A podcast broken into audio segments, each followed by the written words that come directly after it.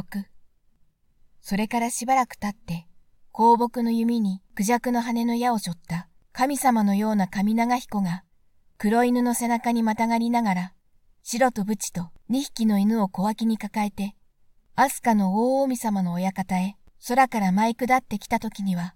あの二人の年若な侍たちがどんなに慌て騒ぎましたろう。いや、大神様でさえ、あまりの不思議に大驚きになって、しばらくはまるで夢のように、上長彦の凛々しい姿をぼんやり眺めていらっしゃいました。が、上長彦はまず、兜を脱いで、丁寧に大神様にお辞儀をしながら、私は、この国の桂木山のふもとに住んでいる上長彦と申すものでございますが、お二方のお姫様をお助け申したのは私で、そこにおりますお侍たちは、食神人や土雲を退治するのに、指一本でも大動かしになりはいたしません。と申し上げました。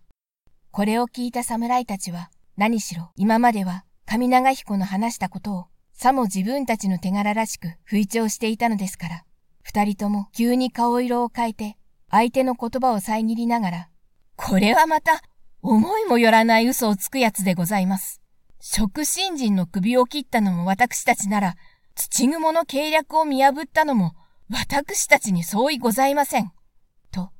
まことしやかに申し上げました。そこで、真ん中に立った大神様は、どちらの言うことが本当とも、見極めがおつきにならないので、侍たちと上長彦をお見比べなさりながら、これは、お前たちに聞いてみるより他はない。一体、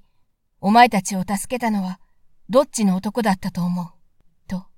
お姫様たちの方を向いておっしゃいました。すると、二人のお姫様は、一度にお父様の胸におすがりになりながら、私たちを助けましたのは、上長彦でございます。その証拠には、あの男のふさふさした長い髪に、私たちの口を刺しておきましたから、どうかそれをご覧くださいまし。と、恥ずかしそうに応いになりました。見るとなるほど、上長彦の頭には、金の櫛と銀の櫛とが美しく、キラキラ光っています。もうこうなっては侍たちも、他に仕方はございませんから、とうとう大海様の前にひれ伏して、実は私たちは悪巧みで、あの上長彦の助けたお姫様を、私たちの手柄のように、ここでは申し上げたのでございます。この通り白状いたしました上は、どうか、命ばかりはお助けくださいまし。と、ガタガタ震えながら申し上げました。それから先のことは、別にお話しするまでもありますまい。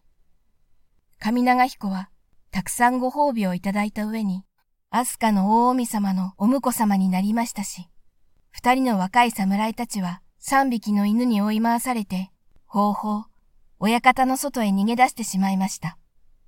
ただ、どちらのお姫様が上長彦のお嫁さんになりましたか、それだけは何分昔のことで、今でははっきりとわかっておりません。